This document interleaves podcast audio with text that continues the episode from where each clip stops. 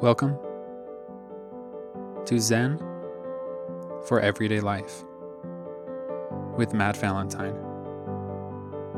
Insight, inspiration, and wisdom for living a more mindful, peaceful, and joy filled life. Episode number 22. Welcome to a new episode of Zen for Everyday Life. I am Matt Valentine, and this is the official Buddhaimonia podcast. Uh, you can visit buddhaimonia.com to get my weekly blog posts, mindfulness and meditation guides, the all of the podcast episode show notes, my books, and various other resources as well. Plus, you can join the weekly Buddhaimonia newsletter at buddhaimonia.com forward slash newsletter. That's B U D D H A, as in Buddha, and then the letters I M O N I A dot com forward slash newsletter. And uh, you can get a couple of really cool free gifts, including my ebook, The Little Book of Mindfulness. Uh, which is uh, it's very much an A to Z introduction to the practice of mindfulness. So you can check out that again at buddhaimonia.com forward slash newsletter. And today we're going to talk about the regrets of the dying.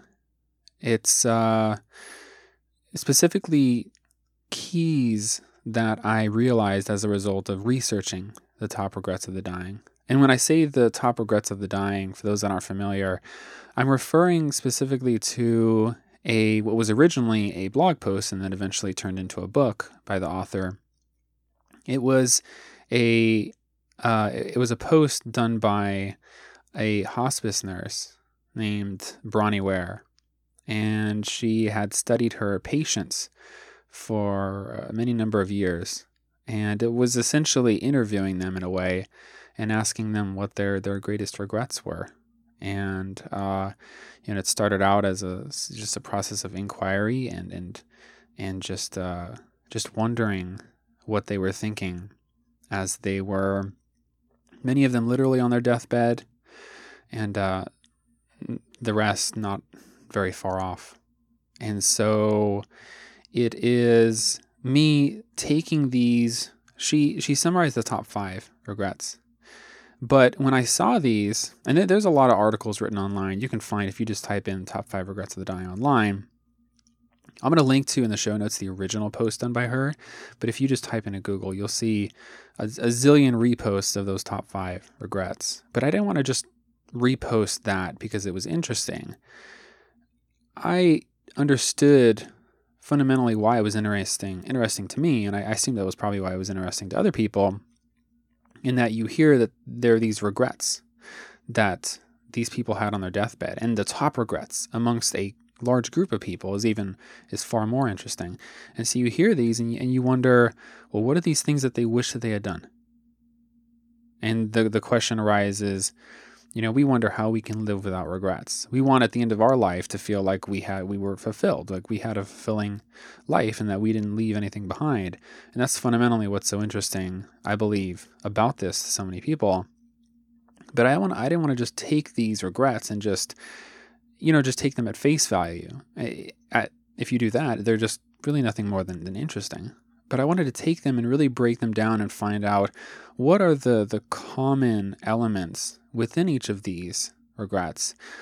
Do they break down to some sort of fundamental element or, you know, two or three fundamental elements that I can then take and emphasize in my life so that I can essentially live a life of no regrets. And the, the opposite of that would be to live a fulfilled life.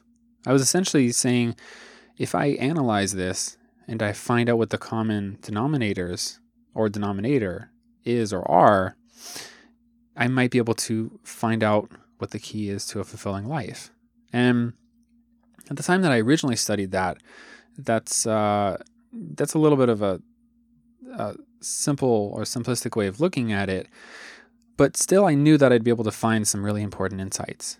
And so today is when I talk, today I'm going to talk about really what I discovered, the common denominators to that, and what I believe as a result of that are some fundamental keys to essentially living a life of no regrets, living a, uh, at least more if not much more, fulfilling life.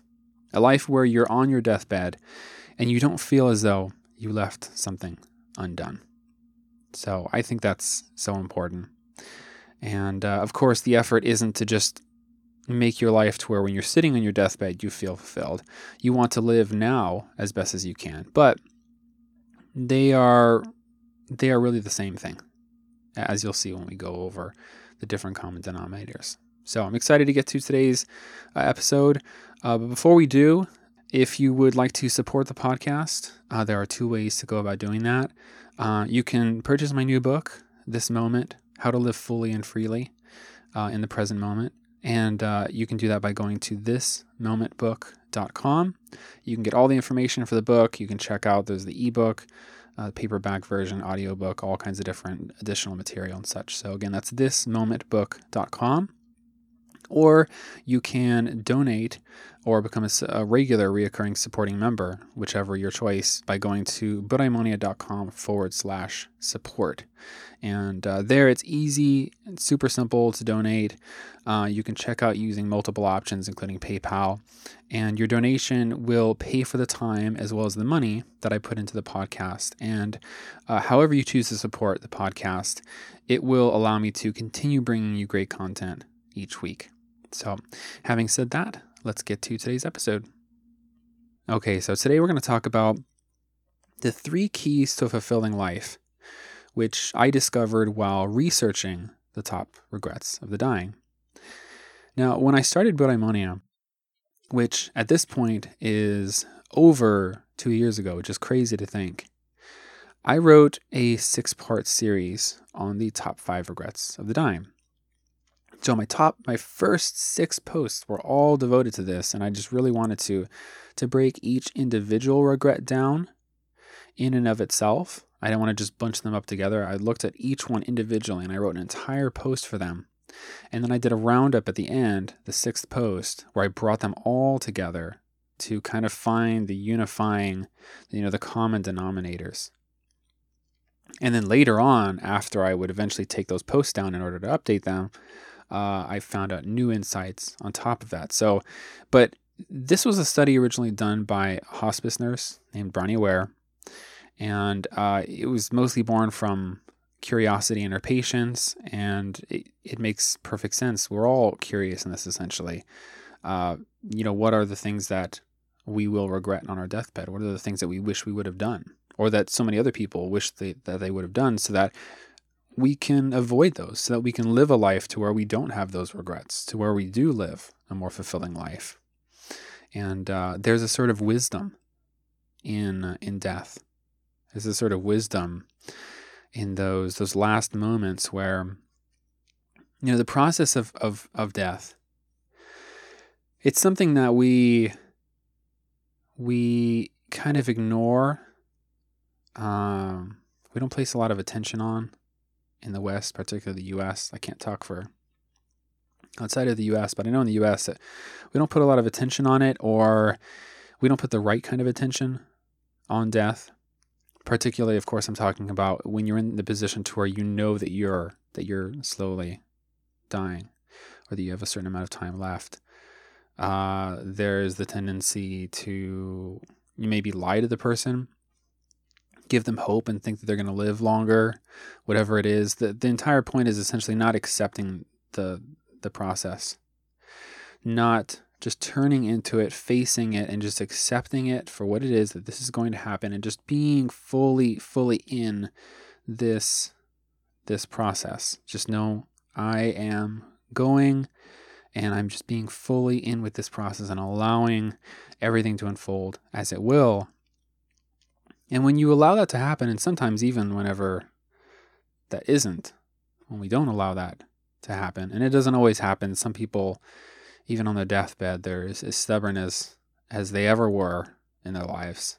But I've seen enough cases of this to know that it's it's common enough as long as we allow ourselves to unfold and even a lot of times again even if we don't allow ourselves to unfold that that with death comes this sort of wisdom because if you weren't able to let go before, well, this process of just this knowing that you're going to die, that you're about to be gone, you know, uh, potentially forever from the world. It just allows, it just compels us to begin to let go of everything that we were holding on to in our lives. All those different little, the petty squabbles, the fights, the opinions and the bias, the anger and the fear. And all that stuff can just begin to roll away. And that's what I mean when I say the wisdom of death is when these things begin to drop away, we gain this incredible level of clarity. And that's the reason why people can often gain such an incredible amount of peace right before death. It's because for the first time in their lives, they're allowing themselves to let go, to no longer be bound by this various conditioning and the, the karmic factors, the karmic conditioning that that bound us throughout the course of our life. And that is right alongside the topic of, of regret. These regrets are things that we had wished that we had done. They're things that throughout the course of our life, we were, you know, vaguely or very much so aware of. Either way, to some degree, we were aware of them, but for one reason or another, we just never did anything about it. So now we're here on our deathbed and we can't help but let go of it. Because, you know, all we ever needed was just enough motivation. We were, you know, a lot of times we get comfortable. We get comfortable with our situation, even if we don't we don't like it. We just we don't hate it necessarily, or we're scared of the opposite. We're scared of taking action. We're scared of of change. And so this incredible motivation, this incredible encouragement to let go takes over us because we know that this is our last chance to let go. And I think, sort of intuitively, I've talked about this before, that we all sort of know that letting go, at least in some regard, is kind of, if not the, if it, it's one of the really important things that we have to be able to do to be happy and, and to find peace. And so in death, you can see that very clearly. Or in uh, in a situation where death is pending. And so when we're talking about regret, we again are talking about these things that we didn't do, that we wish that we had done. And so, as I mentioned, these were the top five regrets of the of Bronnie Ware's patients. And so they're uh, it, it's the sum, it's the sum of all of the most commonly mentioned uh, regrets. Uh, and it, it's possible you may have even read this article yourself online. It's super popular. It got around everywhere. Uh, so you might recognize these. But again, like I mentioned, I'm going to go into them in detail. We're going to talk about the common denominators. So I'm kind of just going to roll through the regrets. I'm going to mention them, uh, but I'm not going to go into each of them individually uh, in detail. I will eventually probably be reposting a sort of combination of all those six posts into one sort of, sort of like major post so that it has some of the comments on each of those individual regrets. Uh, but ultimately, the common denominators talk about handling each one of these. And you'll see there's there's a lot of similarities between the various different regrets, at least with regards to uh, the cause and the you know the quote unquote cure, the way in which we can work through it more skillfully. So, first, the top five regrets of her dying patients. These are the top five regrets right here. Number one was I wish I'd had the courage to live a life true to myself not the life others expected of me. And one thing I want to make sure to mention is that as I read through these regrets, uh, certain ones will just naturally tug at you. You'll hear that re- particular regret, and you'll just, you might not necessarily know for sure that that's you, but you kind of have a feeling like this one fits you and your life. And given the fact that these are the top five regrets, the likelihood is more than one of these will resonate with you or hit you, I guess, is a better way to put it. So, number two, I wish I didn't work so hard. Number three, I wish I'd had the courage to express my feelings. Number four, I wish I had stayed in touch with my friends. Number five, I wish that I had let myself be happier.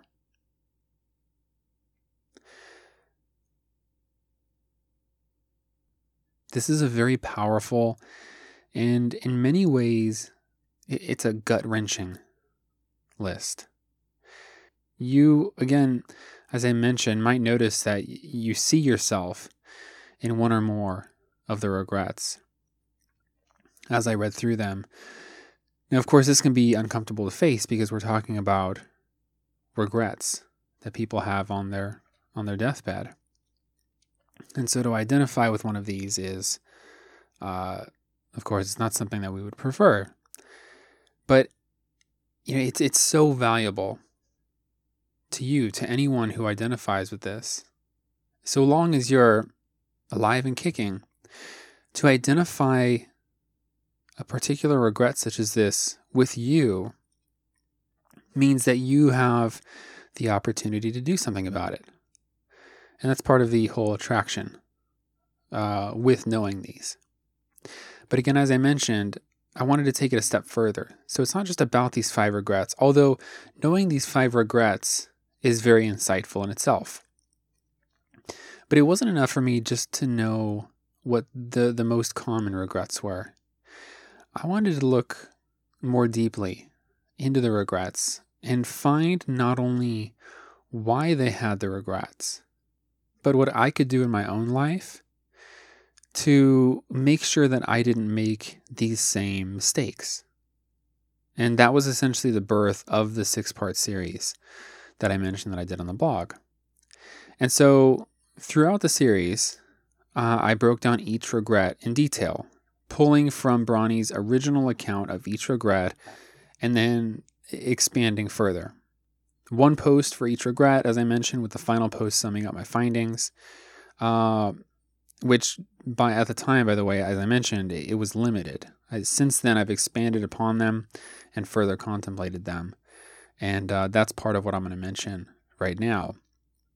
So, what did I find? What was the overall, you know, having broken down each one of the regrets and having looked at the common themes, because that's really what I want to talk to you about. That those common themes were, to me, that was the real insight. It wasn't just you know, again, reading and seeing these regrets is powerful and it can sort of wake you up in a certain way. That to find the common ground among all these different regrets, even if they don't all necessarily share the same common ground, to find the, the few major points that this point that this this uh, essentially pointed to the the major important points with regards to sort of like our, our overall well being, our overall ability to have a fulfilling life. That's really what was what is important, what was the most insightful. So what I found essentially can be broken down into three major points, and then I'm going to go a little bit deeper from there. So, uh, first and foremost, there is the three major points upon looking at the five regrets that had to do with essentially these are the three points that that are uh, that these regrets point to at least with regards to what's ultimately really important not really kind of just asking questions like what do we feel is important no just going straight to the regrets like on their deathbed what were the things that really bothered them if they had been able to overcome this or do something that kept them from having this regret, then what would it be? So it's these three main points. Number one, this is something that was pointed to quite a bit throughout uh, more than one of the regrets. And that was the quality of your life is directly correlated with the quality of your relationships. So I attach the second regret, I wish I didn't work so hard, to this, because quite often when we say that, we mean two things. We didn't spend enough time with our family and friends, and we didn't spend enough time doing the things that we really would have enjoyed to do. And also, of course, number four is I wish I had stayed in touch with my friends. So when you look at those two, you can see how our relationships are a huge part of our happiness and our, our overall well being. The quality of our relationships is really what I want to emphasize because we all have relationships, but it's, it's ultimately up to what the quality of those relationships are. Do you talk to somebody or not talk to somebody? When you talk to them, or importantly, when you do talk to them, what kind of conversations do you have? How deep is the relationship? How healthy is the relationship? Uh, can you confide in one another? Or do you get angry and annoyed with one another constantly? And these things happens from, happen from time to time, regardless. But do you have a deep relationship? Are you strong? Ultimately, as a whole, generally, are you strong? Are you there for one another? Or do you feel like you're just always distant from the other person? Do you feel like you've never been able to have a deep conversation with the other person? Do you feel like the other person themselves is distant from you? Like you're making an effort, but they're always distant from you. And of course, some of these things are two way streets, particularly with regards to relationships. But when you make your best effort, I believe that if you were to make your best effort with regards to this, even if you know all of your relationships weren't at the, the, the quality that you would want them to be, that you wouldn't you wouldn't be passing with with this sort of regret because you know that you gave your best. And maybe you'd have a concern for the person. Of course, certain things are just that's just natural. But if you gave your best effort to improving the quality of your relationships, then I believe that these that partially regret number 2 and then regret number 4 particularly. I wish I had stayed in touch with my friends and then also I wish I didn't work so hard and and uh, to some degree, I wish I had the courage to express my feelings. That could also be attached to relationships, which uh, is another important point. And I wish that I had let myself be happier. That could also be connected to relationships as well. And uh, well, really, when it comes down to it, each one of these can be attached to relationships to some degree. Number one, I wish I had the courage to live a life true to myself, not the life others expected of me. That is a tale of relationships. It might not be a personal relationship, it might be kind of a general fear of what others think of of you, which we've talked about on the podcast before. Uh, but whatever it is, it's something to do with our relationship with other people affecting our ability to uh, live a life true to ourselves. So really, when you look at it, all five of these regrets have something to do with the quality of our relationships. So it's such a big, such a big point, and uh, so yeah, these regrets definitely do point to this, to this first uh, first one being super important. And there's a lot of science out there. I'm not going to cite any specific studies because I mean it can be find, found super easy. You go on Google, the science of relationships, the importance of relationships to our well-being, you know, scientific study. You could type all kinds of things into Google and see that there's a lot of science showing the quality of our relationships. There's one study in particular that I talked about before uh, that was done at Harvard, and the researcher followed a group of followed a group of men that uh, went to Harvard, and he followed them all the way up until, or the study followed them all the way up until the day that they that they died, and uh, that's that was one of the most uh, impressive studies with regards to relationships, and the insights that came from that uh, support this first point quite a bit. So, again, the first point the quality of your life is directly correlated with the quality of your relationships. Now, with regards to what do you do with this, which is probably the most important to go to go over with regards to each of these three three uh, uh, points that I was able to pull from the regrets is to obviously work on the quality of your relationships. And as I mentioned, you do your best. It's a two way street. If you do your best, that doesn't necessarily mean that the other person wants to reciprocate and work on that relationship as well. Uh, that is, if it was a, a two way street where both of you needed to put work into the relationship, which is more often than not the case.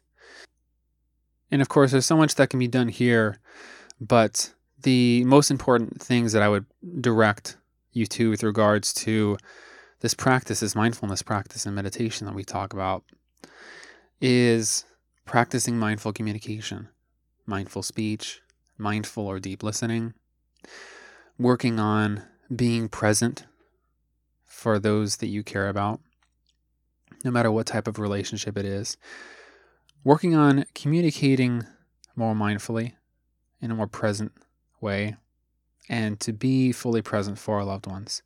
That already is such a big part of it. And just learning how to truly listen and also just you working on yourself. Your mindfulness practice itself naturally will lend to the improving of those relationships. Every time you work on yourself, you help everyone around you in the right way. I'm not saying if you make more money, you help everybody around you necessarily. That doesn't mean you know you can't say that about everything, but with regards to this practice, with regards to generally spiritual practice as a whole, whatever it is that you do with regards to that, or whatever it is that you consider that, whatever you do with regards to your well being, a lot of times, for the most part, has this effect. In particular, this practice, this mindfulness, this meditation practice that we speak about, this is a practice which isn't just about you. It's not just you work on yourself and then you help others. By virtue of working on yourself, you help everyone around you. And so, quality of your your relationships doesn't just come down to working on those relationships directly through your practice, but also through emphasizing your practice with yourself as a whole. So, number two, out of these three major points, is the fear of what others may think of you is the primary obstacle uh, in life in many ways for us, or at least the primary obs- initial obstacle. And cultivating the courage to let go and honestly express yourself is essentially the cure for that. The fear of what others may think of you is something I've talked about on the podcast before. It is a really big part of meditation practice as a whole. The fear of what others think of you is attached to uh, what I often call the inner dialogue. Uh, your negative self-talk is it's referred to as sometimes. It's that dialogue inside of you it's that the story I tell about these ragged shoes I would wear was about that, where I'd go out in these ragged shoes, which were my shoes, and I loved the shoes, and uh, which were just totally falling apart. Eventually, I had to get new ones, but they were totally beaten up. And so I noticed I was actually worried about what other people were going to think about me in these shoes. And this was as my practice began to develop, and I originally didn't really notice this so much before, although it was always there. Uh, but so I'd go out, and as I began to be- become better at listening to what was going on inside of me, I'd notice these different thoughts run through my mind. And I'll link to this post in the show notes. Um, but I just I talk about how these various different thoughts that go through our mind are a part of this internal dialogue. How it's not that the people were judging me or thinking anything about my shoes. It's it's that I was thinking that about me. And this fear, and this this can manifest in so many different ways. A lot of this inter- internal dialogue is us telling ourselves in, in, in myriad ways that we're not good enough. You know, it's it's just that's that's in a lot of ways what the internal dialogue is. And so this fear, it, it pins us to the ground it pins us, and this is the number one regret. I don't know if this is actually good question is whether or not this is in order. I don't think that it ever was, but um, number one, I wish I had the courage to live a life true to myself, not the life others expected of me. Number three, I wish I'd had the courage to express my feelings. So there's two points, two of the major regrets here directly have to do with fear, with fearing what others think of us, with fearing, uh, with with the inability to express ourselves in some way, the inability to be true to ourselves, uh, at least on a base level with regards to our actions and our our our opinions, uh, and the direction that we want to go with with our life. Uh, so this is it, it's it's a huge, huge, huge point, and again, cultivating the courage to let go and work through this fear of what others think of us, this internal dialogue, to a place where we can more confidently and more honestly express ourselves is the cure. Now, the courage to let go is something that we can cultivate as a result of our mindfulness and meditation practice. Because the only way to develop this courage is to the only way to learn how to stand up to this fear is to face is to turn around and, and face it. More often than not, we're running from it and we're trying to avoid it. But when we turn to face the fear and we face it down no matter how, how scared we are, no matter how uncomfortable it is, eventually we learn to make friends with it because this fear is a part of ourselves. It, it's a natural part of ourselves. And eventually you learn that there's nothing necessarily wrong. There's not something wrong with the fear. Of course, it's not something that you want uh, within you, or at least to this magnitude. Uh, but you learn that it's a natural, it's just a natural occurring part of you. And you face the fear down and you learn to accept it and be with it. And then it it transforms in its basic in its basic nature. You can see it more clearly for for what it is. You see where it arises. And it may be this is an effect. This is something that arises as a result of being around others for some time in your life. And it's just it's just the way that it is. It's it's human nature. But it as this overwhelming fear that pins you to the ground, that keeps you from honestly expressing yourself, that can dissipate. that can go away. That can be transformed into this this inner confidence, into this ability to express yourself and to no longer have that fear. Even if some thoughts occasionally arise, you can handle it in a way that's totally different. And so that the entire situation is transformed. So again, the fear of, of what others think of you is the primary obstacle, at least initial obstacle. That's really the, the really big obstacle that we all deal with when we begin to progress in our mindfulness and our meditation practice.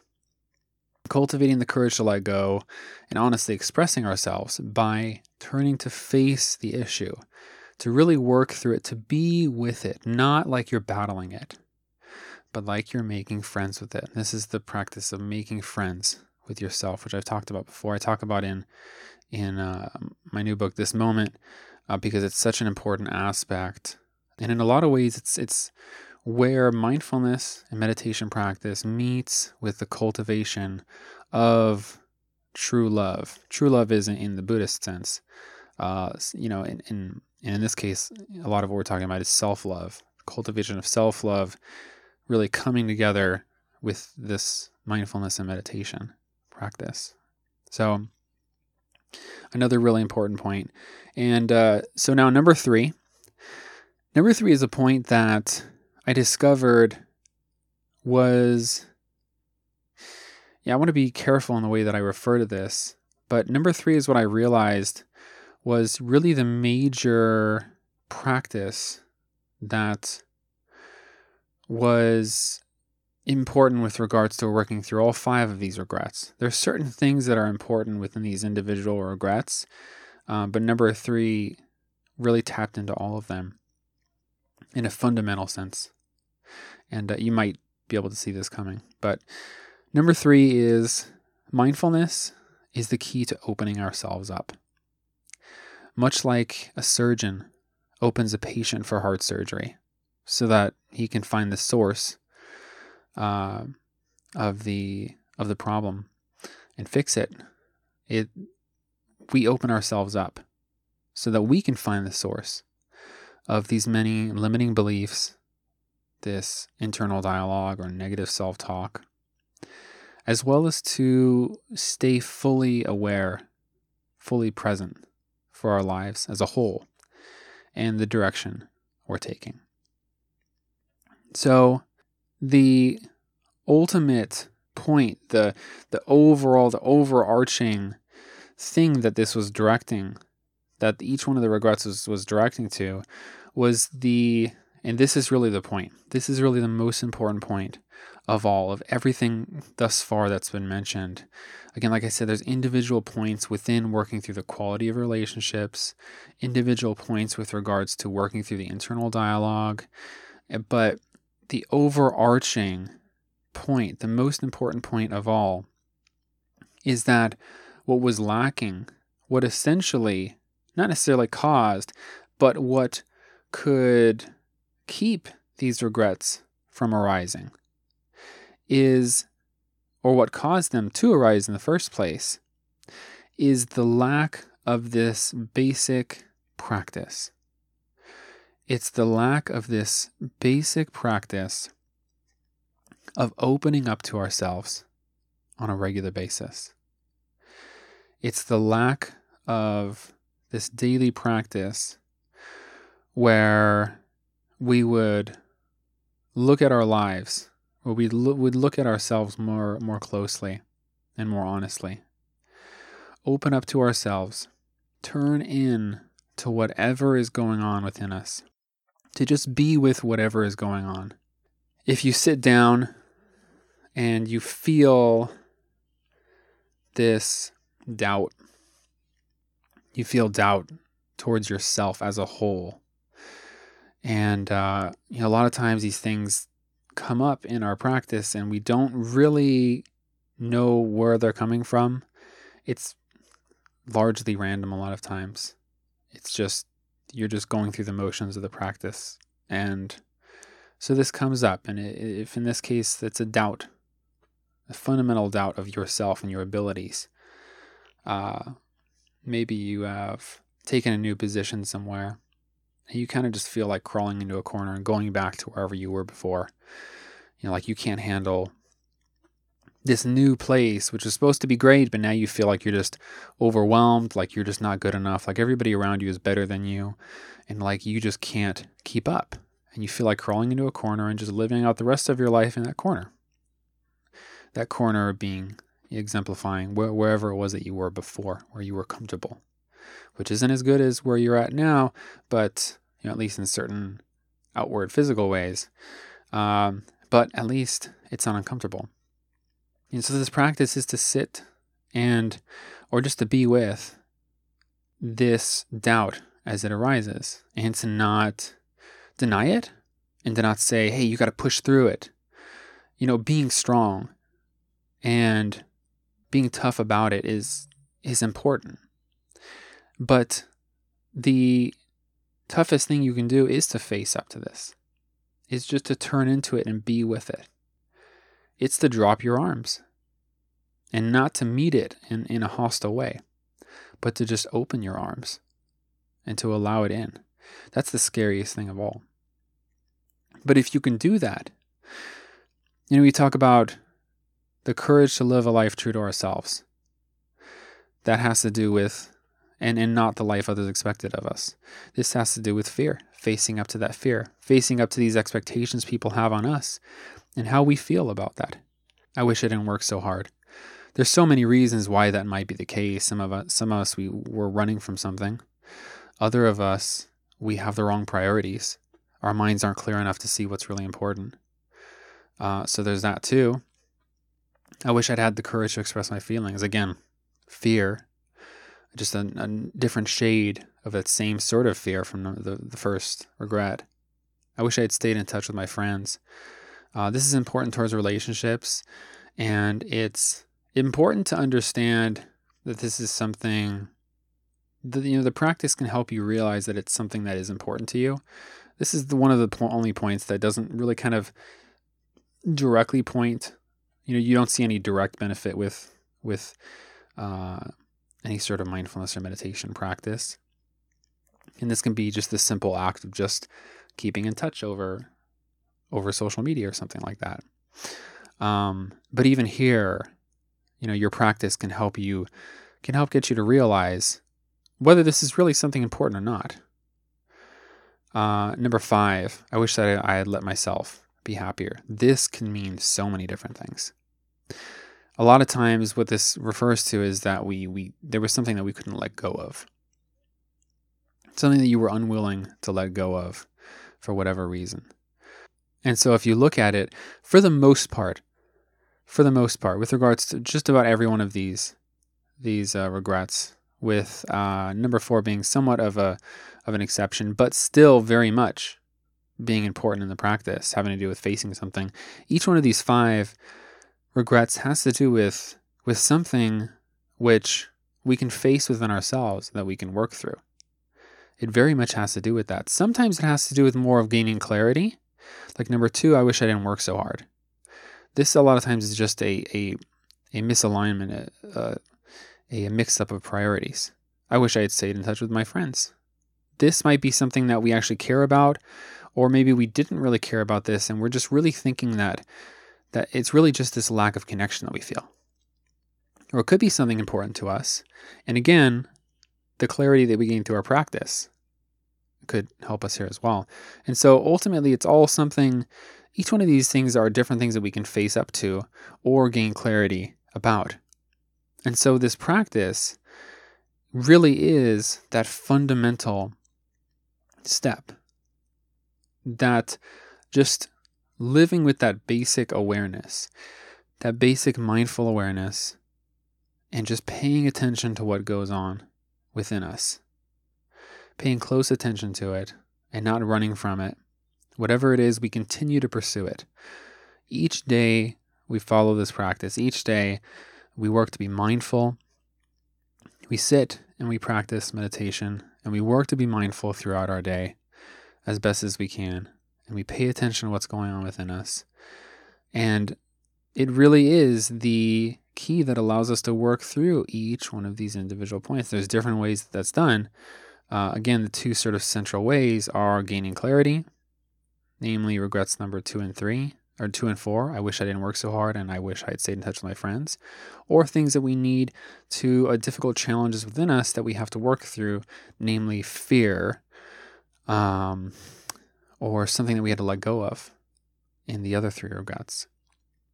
But overall, it comes down to that same factor of just living with that keen awareness, that mindful awareness, paying attention to ourselves, being open to whatever comes up, and just being with, being with ourselves each day, even if it's just for a little while. We make it a habit to be with ourselves, to just pay attention to the body, what's going on with the inside of the body, uh, what to pay attention what, to what's going on inside of our mind, the quality of our of our mind, of our thinking, of our feelings.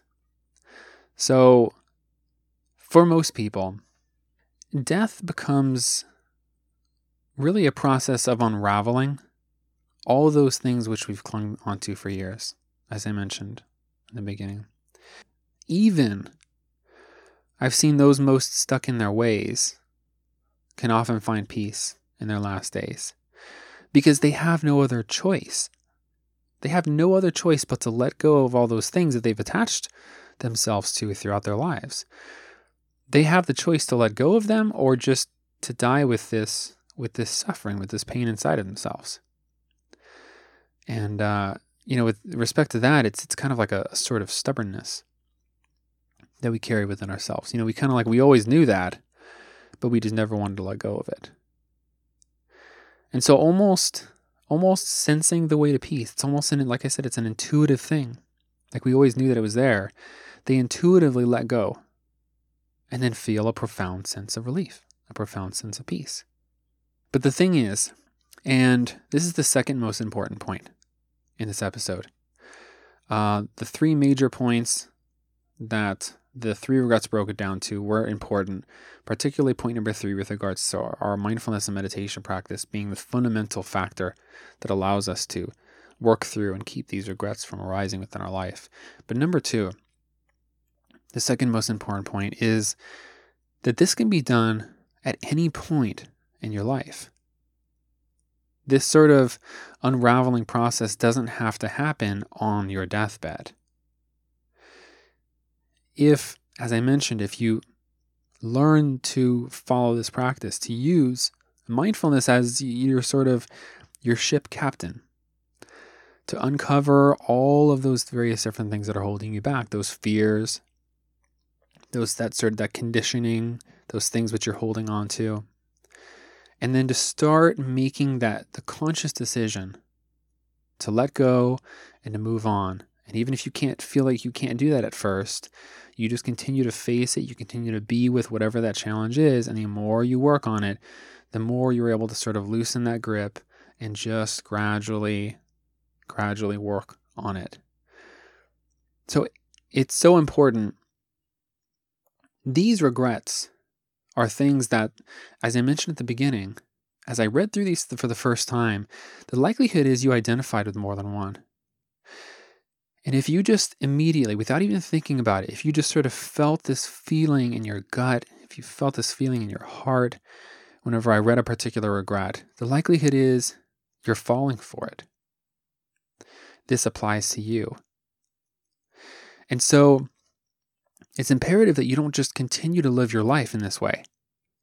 Because you could end up just like one of Miss Ware's patients on their deathbed.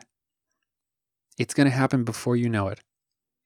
We only have so long in this life, and we only have so much time to take advantage of it, to appreciate it, to just bask in in the beauty and the the incredible things, the incredibleness of, of this life, the beauty of this life.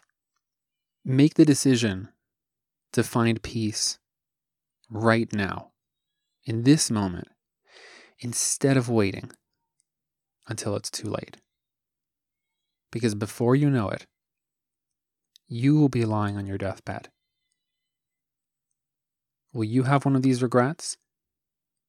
Will you look back and think, man, I was listening to that podcast. I should have done something about it. Or are you going to think, you know, I, I gave my best effort? And maybe it didn't all turn out perfect, but the point is, you made your best effort. You worked through it, and you were able to finally pass on with no regrets that you were able to look on back on your life and say, you know what, I gave my best effort. You know what, I didn't pass having all these things on my shoulder that I regret. I'm here and I can say to myself, honestly, that I really gave my best effort and it made a difference.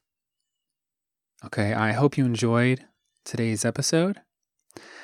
Uh, hopefully, I didn't end it on too uh, heavy of a note.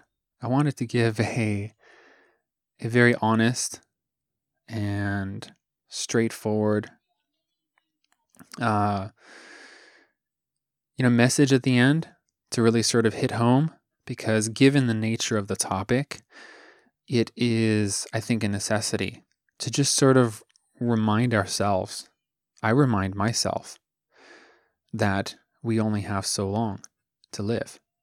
And so I felt a necessity to do it in a way that really just sort of hit home. So I hope this episode was of value to you. I hope you enjoyed the regrets if you haven't heard them before, the summary points that kind of pulled together the basic message of what we need to do in order to to avoid these regrets, you know, quote unquote avoid these regrets. And then uh, the end message as well, sort of pulling everything together and of course the emphasis on our mindfulness and our meditation practice, uh, which can include more than just uh, the practice of mindfulness. You know, loving kindness also is, is important, so important as well. Um, but so I hope you enjoyed today's episode. And uh, having said that, um, if you enjoyed it, please take a moment to uh, subscribe to the podcast. That way, you will get future episodes downloaded straight to iTunes or wherever you choose to listen to the podcast. And if you'd like to get more, you can head over to buddhaimonia.com. That's the word Buddha, B U D D H A, and then I M O N I A.com, where you can read the blog, you can get the podcast show notes, you can check out various books and other resources that I offer, and then you can sign up to the weekly newsletter at buddhaimonia.com forward slash newsletter. And if you'd like to support the podcast, there are two ways to support it. You can go to thismomentbook.com and uh, you can check out my new book and uh, purchase a copy of it. Uh, if you go on thismomentbook.com, all the information is there. You'll see the ebook version, there's an audiobook. Uh, there is the paperback as well. There's a few paperback editions, and then uh, various different bonuses and extra material and stuff to uh, help you take the material and in uh, the book itself further. So again, you can go to thismomentbook.com to purchase the book, or uh, you can donate uh, at buddhaimonia.com forward slash support. Uh, either a reoccurring donation, become a supporting member, or do a one time donation as well. And uh, that will allow me to continue bringing you great content each week by supporting the podcast via both the time and money that I put into it. So again, that's buddhaimonia.com forward slash support, uh, or you can go to thismomentbook.com. And this week's verse for everyday life uh, matches this week's guided meditation, which is cleaning meditation. So here it is. Sweeping this floor, I hope every person will realize how to sweep away the clouds to realize their true nature. And also remember to check out this week's guided meditation, which is mindful cleaning. So, an interesting one this week.